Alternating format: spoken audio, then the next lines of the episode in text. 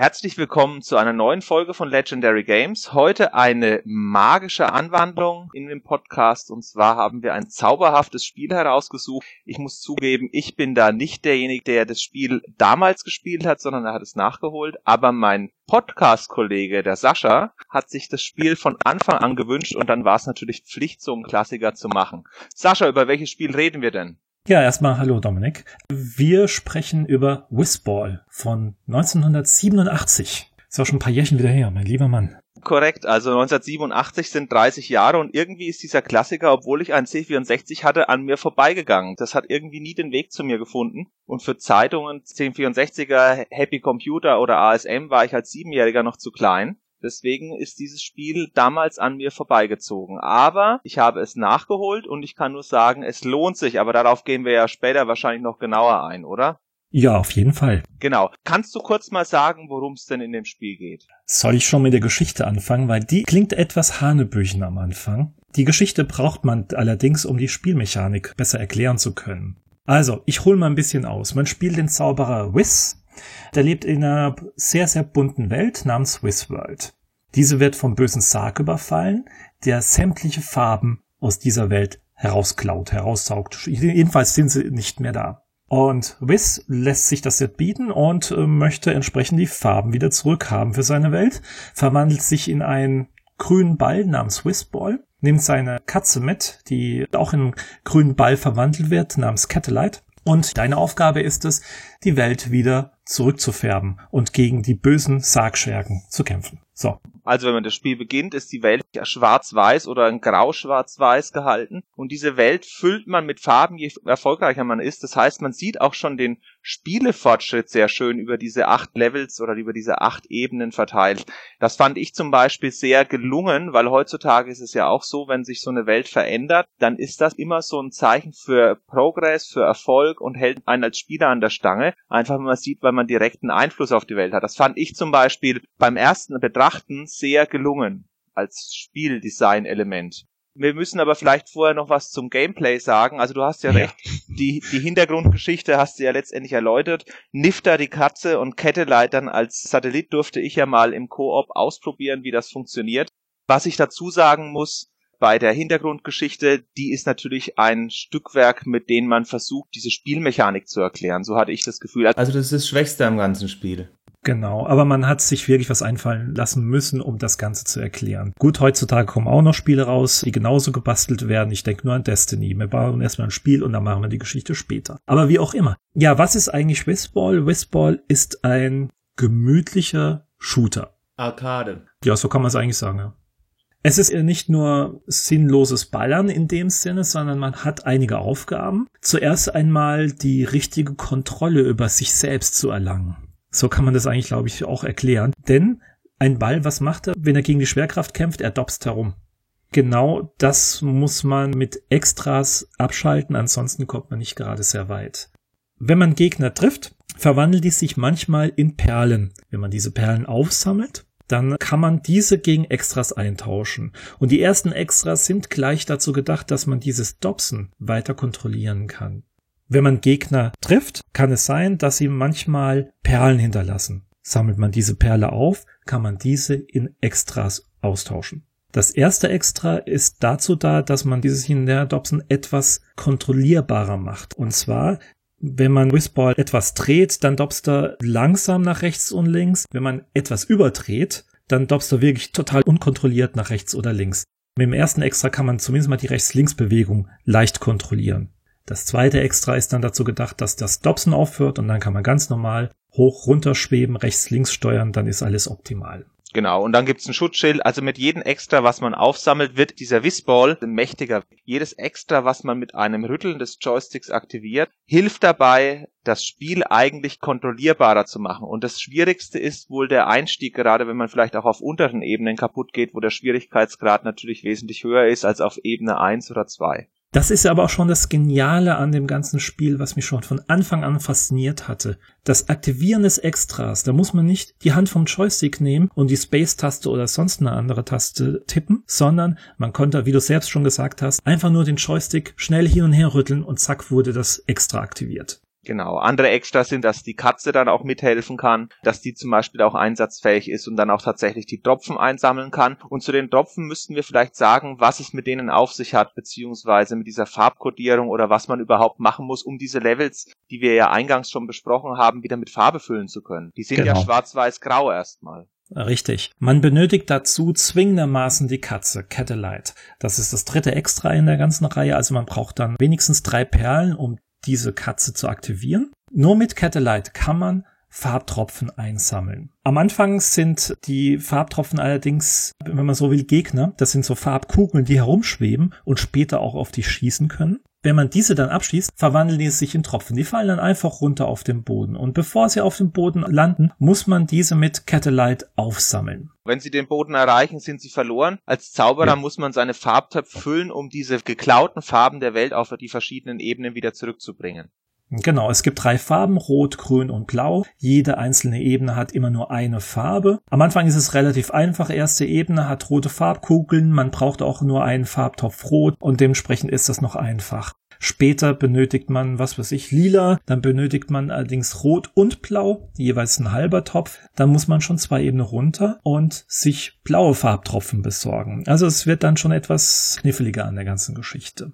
Ich bin vielleicht ganz froh, dass ich das Spiel damals nicht hatte, weil ich habe bis 1996 auf einen Schwarz-Weiß-Fernseher meinen C64 betrieben und mich hätte das Spiel wahrscheinlich in den Wahnsinn getrieben, wenn ich gewusst hätte, dass man da Farben sammeln muss und diese Tropfen unterschiedliche Farben haben. Ich hätte das Spiel also mindestens einmal auf einem Farbbildschirm sehen müssen und mir dann merken, auf welcher Ebene denn welche Farben sind, sonst hätte ich da ohne Chance dieses Spiel gehabt und verflucht. Aber da ist es ja noch nicht vorbei. Es sind ja nicht nur diese drei Farben als Tropfen vorhanden, weil zwischendrin kommen auch andere Farbtropfen zutage. Und zwar nicht nur die rot, grün und blauen. Wenn ich jetzt in der ersten Ebene bin, sind nur rote Farbtropfen da, aber es verstecken sich manchmal auch andere Farben drin, wie zum Beispiel schwarz. Das ist eine ganz fiese Farbe, da wird der gesamte Hintergrund abgedunkelt und man sieht den Hintergrund nicht mehr, wo man halt sich durchnavigieren muss man muss dazu sagen, diese Levels haben Höhenunterschiede, verschiedene Säulen drin. Dadurch muss man hier und da auch mal navigieren bzw. ausweichen und bei Schwarz bei so einer Art Gewitter als Blitzlicht kurz zu sehen und danach ist der Bildschirm wieder verdunkelt. Ja, also das macht das Navigieren äußerst schwierig. Man kann das verhindern, indem man einfach in einer anderen Ebene auftaucht und wieder zurückgeht und dann ist alles wieder gut. Aber es irritiert am Anfang sehr stark. Was dann auch noch gibt, es gibt eine purpurne Version davon. Das lässt eine Katze durchdrehen. Die ist nicht mehr kontrollierbar, die fliegt überall herum, wird ein paar Mal getroffen, bis sie praktisch stirbt und dann musst du sie dir eben nochmals neu besorgen im Austausch von drei Perlen für als extra. Dafür haben wir ein schönes, den weißen Tropfen zum Beispiel, das bedeutet ein extra Leben.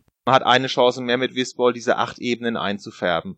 Ja, das ist auf alle Fälle vom Spielprinzip her relativ einfach gehalten und trotzdem so durchdacht, dass es fesseln kann. Das hat damals ja extrem gute Kritiken gekriegt, auf das werden wir ja später auch nochmal das ein oder andere Wort verwenden. Aber man merkt auch, dass dieses Spiel einen Feinschliff hat und die Mechaniken einfach ineinander greifen. Egal ob das die Bonusrunde ist oder dieses Farbenmischen als kurze Erholungspause, so eine Art Zwischensequenz zu sehen, oder einfach auch diese Ebenen zu bereisen und dann eben die verschiedenen Gegner abzuschießen, die je nach Ebene je weiter man runtergeht, ja auch schwieriger werden.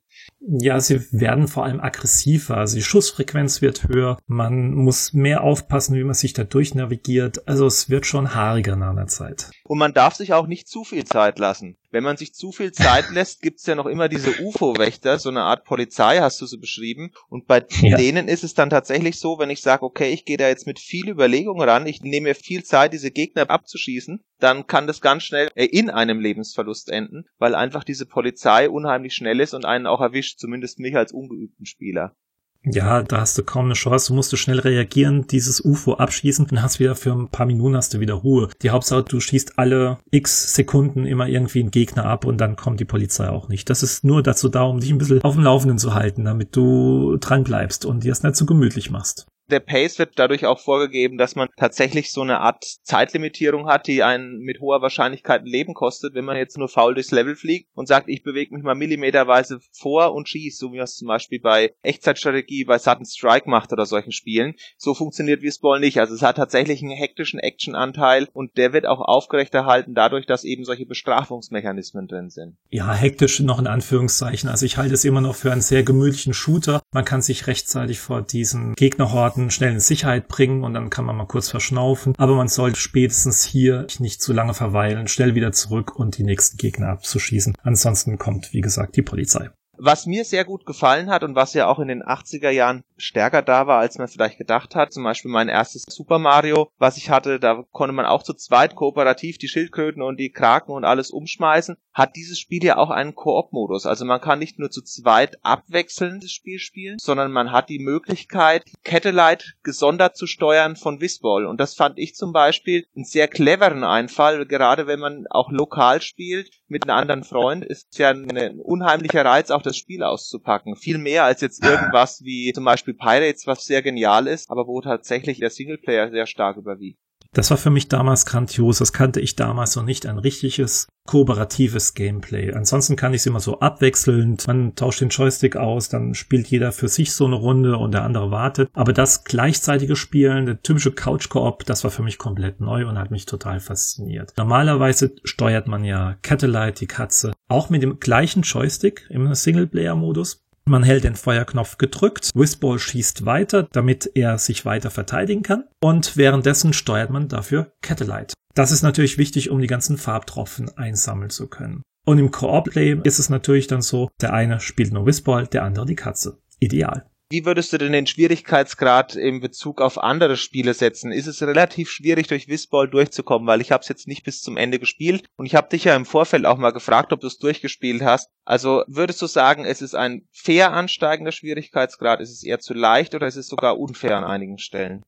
Also unfair ist es definitiv nicht. Es braucht eine gewisse Zeit, bis man wieder drin ist. Also ich habe unglaublich lange wieder gebraucht, muss ich gestehen aber ich behaupte mal, es ist nie unfair, es ist schaffbar und dadurch, dass man immer wieder so kleine Ruhepausen hat oder man kann sich diese Ruhephasen auch selbst schaffen, ist es eigentlich machbar. Man merkt, es ist keine richtige Arcade-Umsetzung, wie es sonst so ist, darauf geeicht, dass man immer wieder ein paar Markstücke einwirft, sondern es ist wirklich ein für den Heimcomputer erstelltes Spiel. Und man hat sich da schon, ja gut, es war immerhin schon 1987, ein bisschen von den Arcades verabschiedet und ist schon in seiner eigenen Heimcomputerwelt. Von daher finde ich den Schwierigkeitsgrad absolut in Ordnung. Ein bisschen fordernd, aber in Ordnung. Hm, also ich fand es auch fordernd, wo ich es gespielt habe. Ich habe die Vergangenheitserfahrung nicht. Vom Schwierigkeitsgrad her selber fand ich es auch fair, aber ich glaube, als trainierter C64er früher ist man da ganz gut durchgekommen, oder?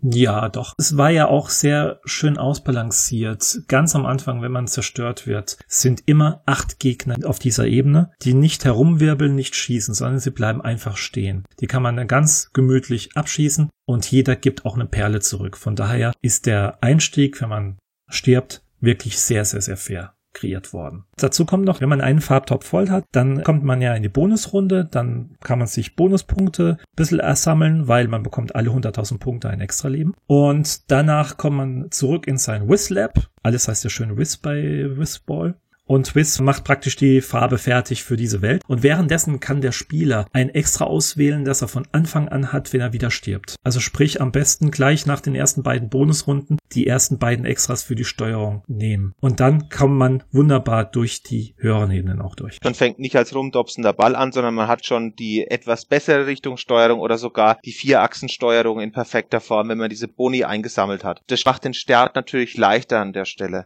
Du teilst ja eine große Begeisterung für dieses Spiel mit vielen Leuten der Generation C64. Und zwar ist dieses Spiel ja sehr, sehr gelobt worden. Auch in der Nachschau, in den Reviews von irgendwelchen Leuten, die heutzutage auf den Wikis sind. Oder wenn man auch damals in die Zeit reinschaut, in den Heften. Hast du so eine richtige Erklärung, warum dieses Spiel denn so einzigartig ist? Weil es gibt ja nichts so direkt Vergleichbares in der 8-Bit- bzw. 16-Bit-Ära, das nochmal den gleichen Spielansatz oder das gleiche Spielprinzip von Whistball wiedergibt. Also mir fällt zumindest keins ein, außer die direkten Remake. Geht mir genauso. Also ich denke mal, A, die Einzigartigkeit, es war ein neues Konzept. Es war recht einfach zu verstehen, wenn man den Anfang durchgestiegen ist.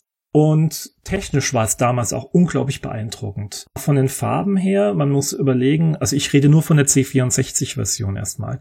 Der C64 hatte nur 16 Farben und was sie da rausgeholt haben, war einfach beachtlich. Auch wie viele Objekte da waren, wie viele Sprites dargestellt worden sind, ohne Mühen, ohne dass der C64 wirklich sich ins Ruckeln verabschiedet hat. Also ich habe es noch nie ruckeln sehen, das Spiel. Trotz vielem Gewusel auf dem Schirm. Außer wo wir online versucht haben zu spielen. Was mich dann total begeistert hat, war die Musik von Martin Galway. Der Haus- und Hofmusiker von Ocean damals, der auch der Publisher von Whistball, hat einzigartige Musik daraus geholt. Gitarrenriffs und und und, also praktisch Instrumente in Anführungszeichen, die ich vorher auf dem C64 so noch nicht gehört hatte.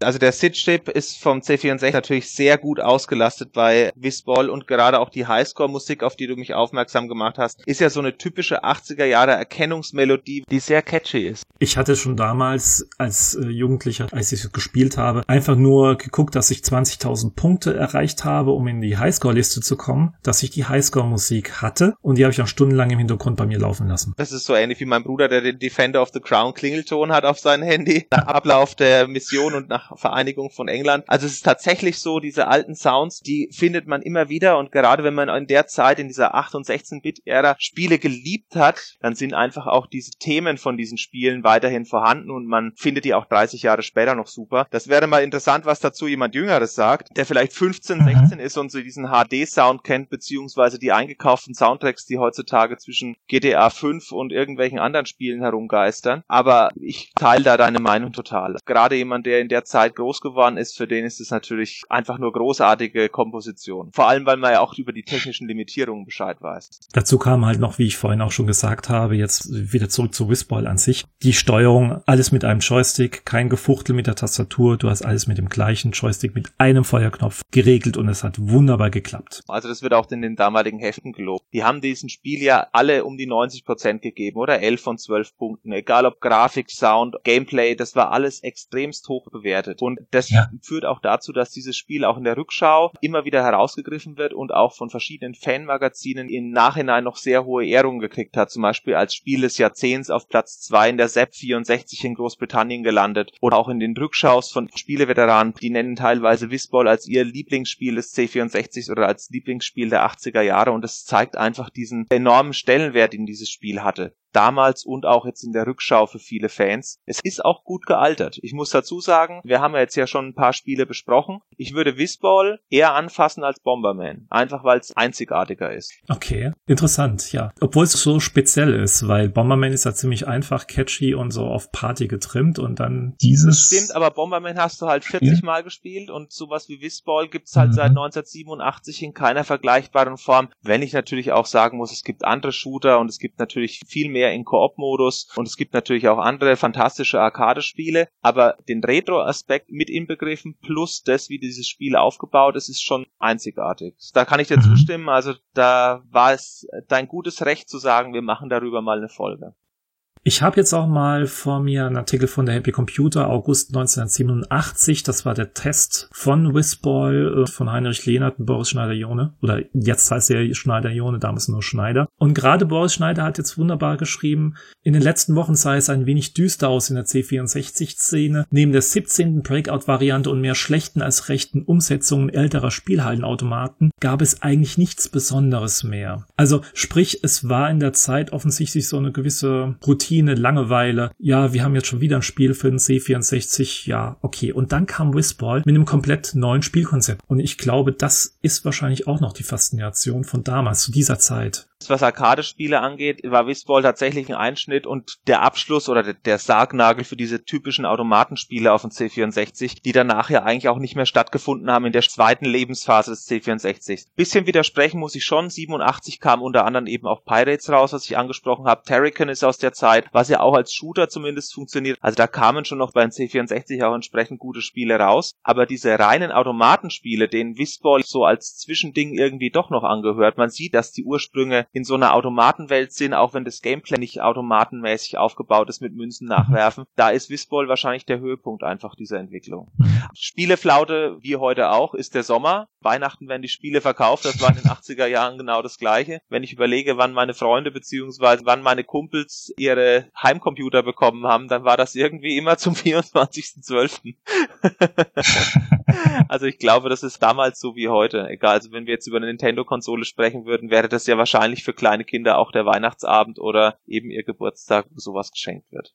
Ist Whistball damals im Sommer rausgekommen, weißt du das? Ich kann mich erinnern, ich, wie gesagt, das war die 887 Ausgabe. Ich bin ja auf Whistball aufgrund dieser Ausgabe damals aufmerksam geworden. Und ich kann mich erinnern, ich habe das im Schwimmbad dabei gehabt und war da damals fasziniert, allein schon wegen der 92er Wertung. Also nicht nur bei der Gesamtwertung, sondern auch Grafik, Sound und Musik. Drei 92er Wertungen. Also es waren Touchdown. Und da war ich doch fasziniert und habe gedacht, okay, das Spiel musste haben. Du hast ja auch gesagt, bevor wir jetzt aufgezeichnet haben, dass das eigentlich so der Kaufanlass für dich war. Aber man muss auch dazu sagen, die ganzen Kritiken aus dieser Zeit sind voll des Lobes und auch die Rückschauen. So gesehen keine schlechte Kaufentscheidung.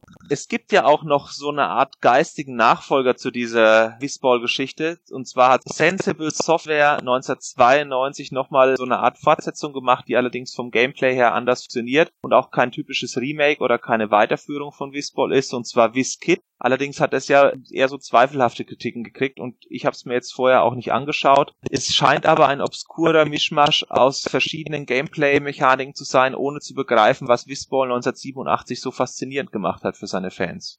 Ich habe gehofft, dass du das Spiel nicht ansprechen wirst, aber ich habe mir es tatsächlich auch mal ganz kurz angeschaut und konnte nur den Kopf schütteln. Ich hatte es damals gar nicht mitbekommen, dass das rauskam. Ich konnte damit nichts anfangen. Es ging so ein bisschen so eine Breakout-Variante rein und der Stil aus den 90er manchmal, diese 16-Bit-Grafiken, ist auch nicht so mein Stil unbedingt, den ich gerne mag. Also von daher, tut mir leid.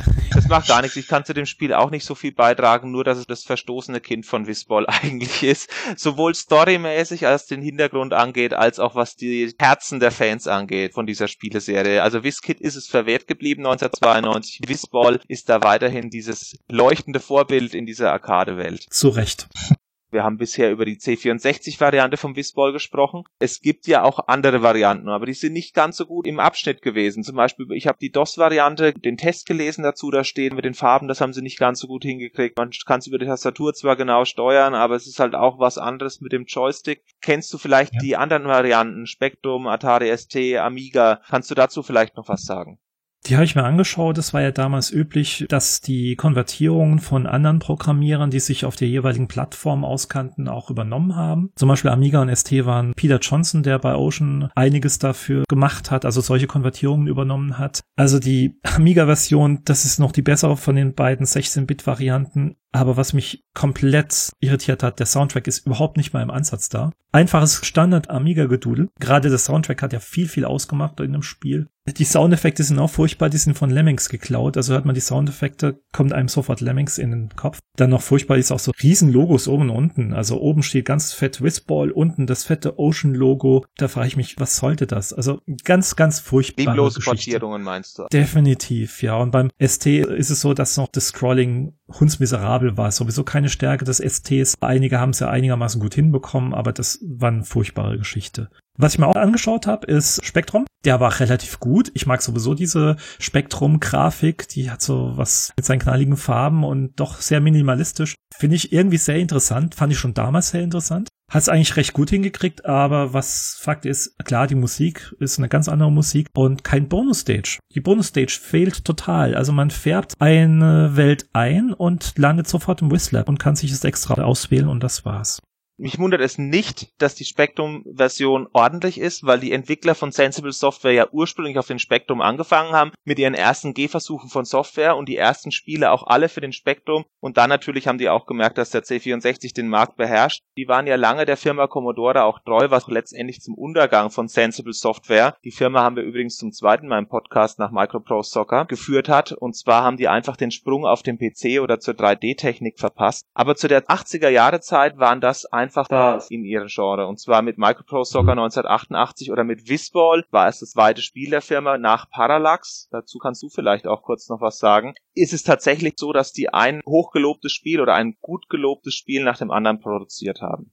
Die ganze Sinclair-Geschichte war ja ein absoluter Hype in Großbritannien und äh, als britisches Studio, denke ich mal, hat man sich auch mehr Mühe gegeben, auch für diese Sinclair-Varianten. Und das merkt man dem Spiel aber auch an. Ich habe auch ein bisschen über die Firmengründung von Sensible recherchiert. Unter anderem sind es zwei 16-Jährige, der Chris Yates und der John Hare, die in den 80er Jahren sich auf der Rückfahrt von einem Rockkonzert kennengelernt haben und dann die Schule beide abgebrochen haben und als gute Idee entwickelt haben, hey, wir könnten doch Spiele machen. Wir spielen doch sowieso gerne. Der John Hare eher so als derjenige, der das Art Design übernimmt und der Chris Yates derjenige, der diese Gameplayer-Affinität durch diese Spieleautomaten hat. Und die beiden haben sich zusammengetan und diese Firma gegründet und haben damals Parallax für unter 1000 Pfund Gage an Ocean verkauft. Denen hat das gut gefallen. Das war denen ihr Einstieg in die Gaming-Branche. Die haben damals gedacht, das ist der Mega-Wurf für 1000 Pfund ein Spiel zu verkaufen und haben im Nachhinein festgestellt, dass es vielleicht jetzt doch nicht so optimal verhandelt war. Baseball war ihr zweites Spiel und ohne genauer auf Beträge einzugehen, hat John Hare im Interview gesagt, dass es da dann schon geschickter auch geschäftlich angegangen sind und ganz gut verdient haben in der Zeit, sowohl zu C64 als auch Amiga-Zeiten, gerade für junge Leute. Was ich da zu Whistball noch direkt gefunden habe, die beiden scheinen immer wieder sich überlegt zu haben, was denn ganz cool wäre, haben diese Sachen ausprobiert und haben das Gameplay eher so zufällig zusammengesetzt und einfach geguckt, ob es funktioniert, ohne großenartigen Entwicklungsplan. Und genauso war es auch mit der Geschichte. Man hat sich eben überlegt, warum man praktisch den Spieler in diese Welt von Whistball wirft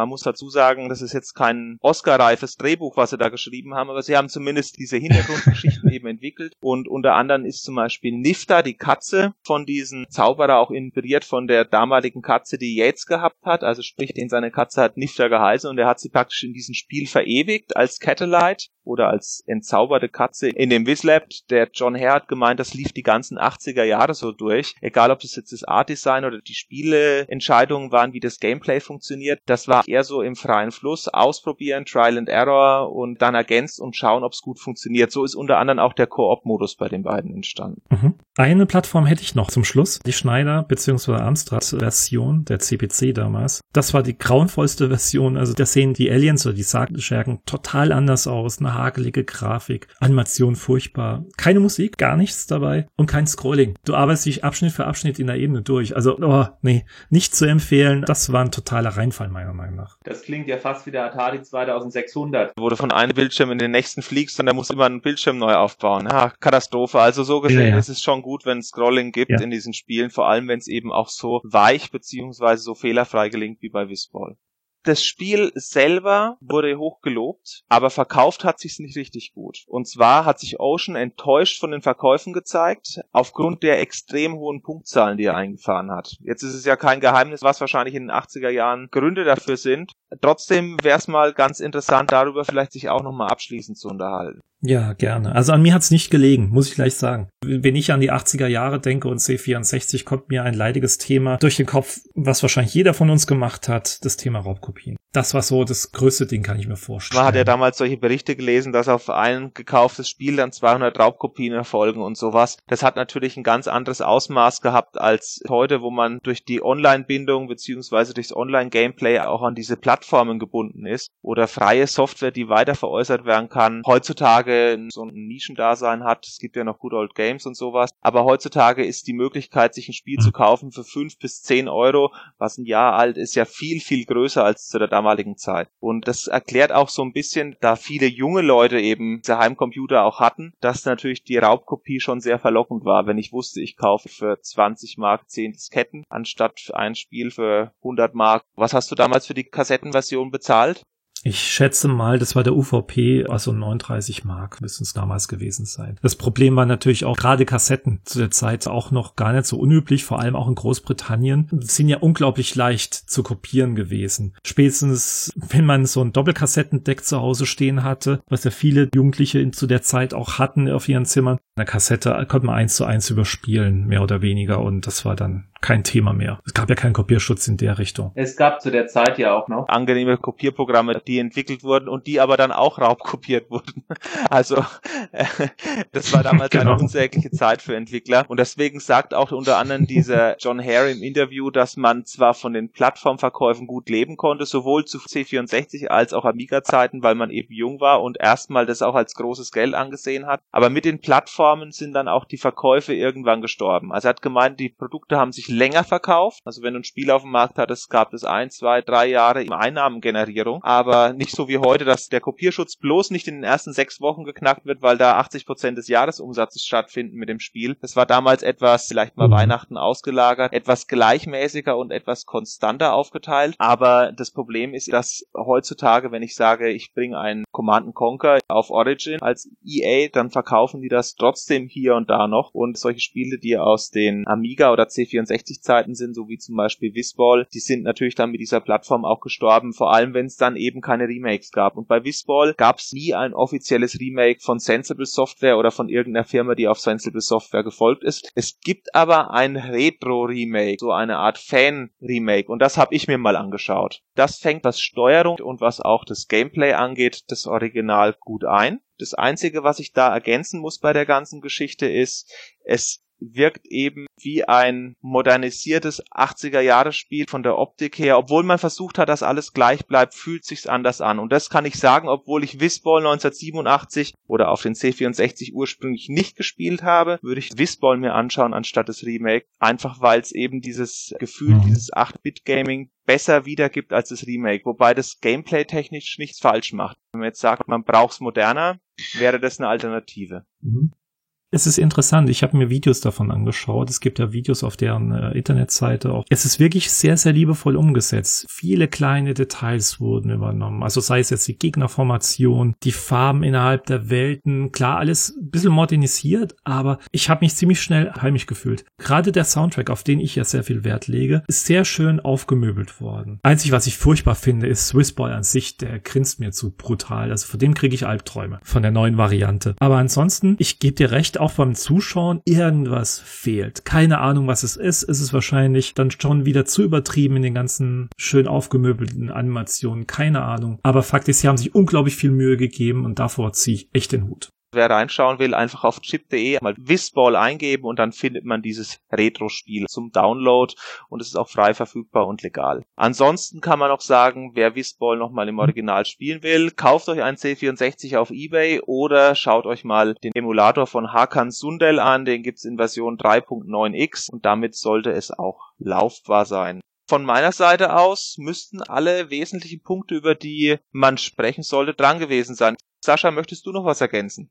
Ich würde gerne Werbung machen für das Video, was wir aufgezeichnet haben, weil es ist nicht gerade sehr leicht, das Gameplay von Whistball so in Worten zu fassen und zu beschreiben. Man muss es nochmal selbst sehen bzw. selbst spielen. Von daher, das Video, was wir aufgenommen haben, da gehen wir auf das Gameplay nochmal genauer ein und ich glaube, da wird es dann eher klar, als wir das vorhin versucht haben, auseinander zu klabustern. Wir haben das Video ja auch so aufgezeichnet, mhm. dass wir nochmal beschreiben, was da genau funktioniert. Und da hat man natürlich dann auch das, was wir jetzt versucht haben, in Worten wiederzugeben am Anfang des Podcasts in visueller Form vor. Und außerdem habt ihr die Möglichkeit, uns beide nochmal zu hören und mich sogar zu sehen. Ist das nicht toll? Nicht zeichnen. Ja, nächstes Mal zeichnest du dann das Video auf. Ja. Wir freuen uns natürlich auf Kommentare hier, egal ob auf der Homepage oder auf Mixcloud. Und ihr könnt natürlich auch gerne den Kanal abonnieren auf YouTube oder uns auf Twitch folgen oder wo auch immer. Links sind genügend auf der Webseite vorhanden und einfach mal umsehen und wir werden auch entsprechend antworten. Ansonsten hoffe ich, dass die Folge allen Spaß gemacht hat und wenn es nichts mehr zu ergänzen gibt, wünschen der Sascha und ich euch eine gute Zeit. Macht's gut. Ciao. Tschüss. Thank you.